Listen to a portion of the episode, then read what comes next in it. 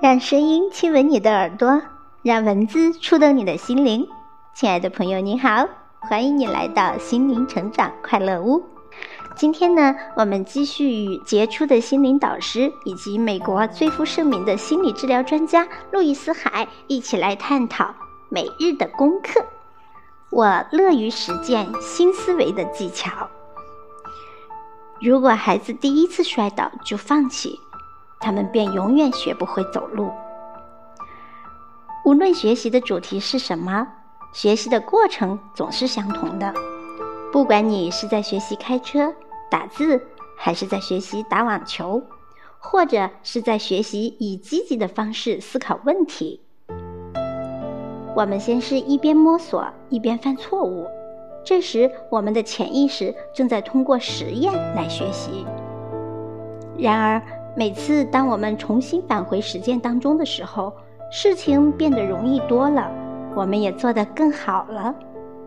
当然，第一天你不会做得完美，你将尽可能去做。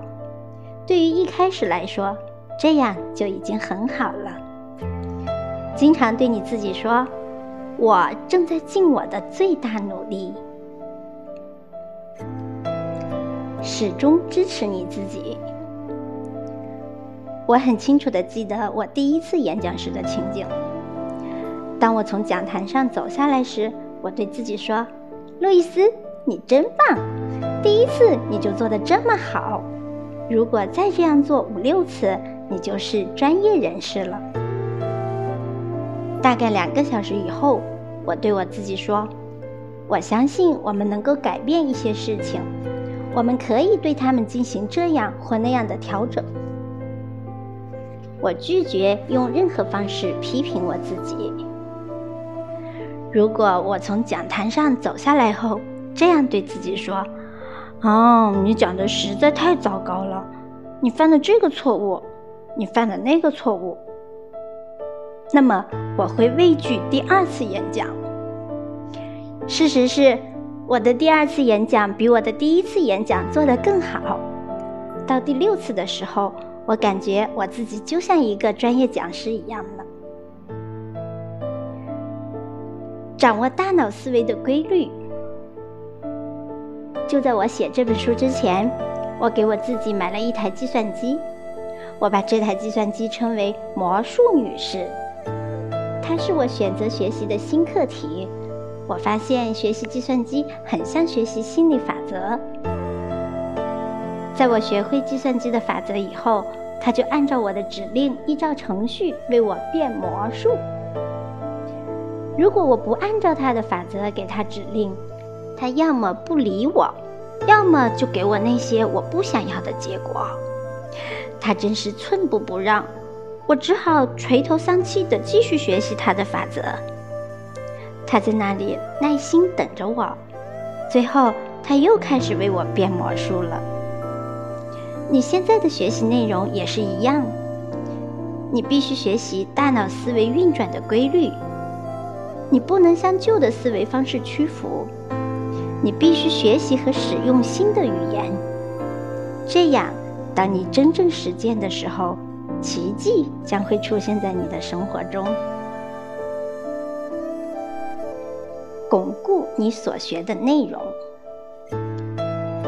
如果你能够通过更多途径巩固你所学习的新内容，那就更好了。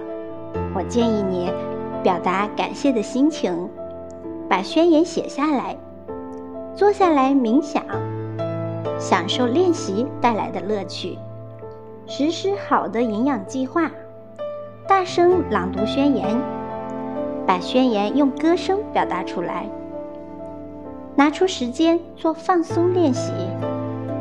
使用视觉化思维、心象、读书和学习。我的每日功课，我自己每天的生活就像这个样子。我醒来以后，在我睁开眼睛以前的第一个想法就是感谢我所能想到的一切事物。洗完澡以后。我拿出大约半小时用于冥想、念宣言和祈祷。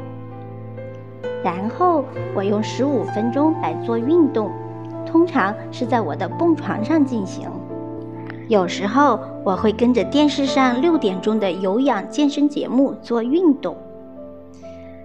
现在我准备吃早餐，我的早餐由水果、果汁和草药茶组成。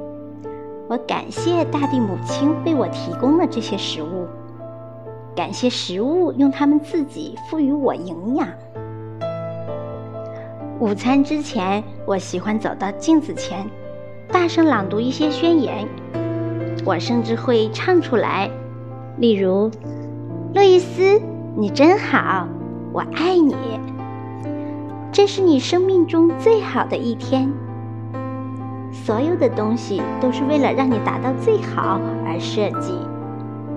所有你需要知道的都已展现给你。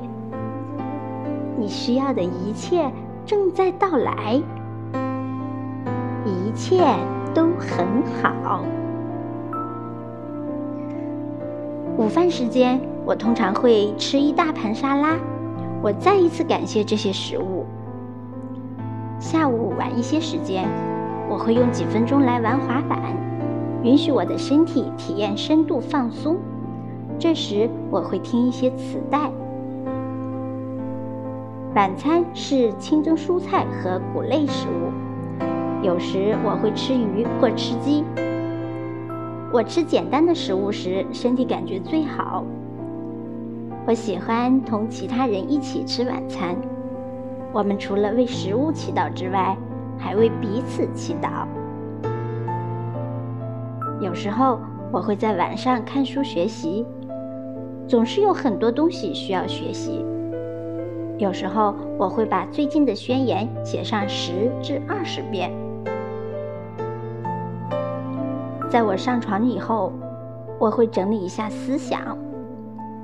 我回顾一天当中发生的事情，为每一件事情祈祷。我向自己声明，我会睡得很深很好。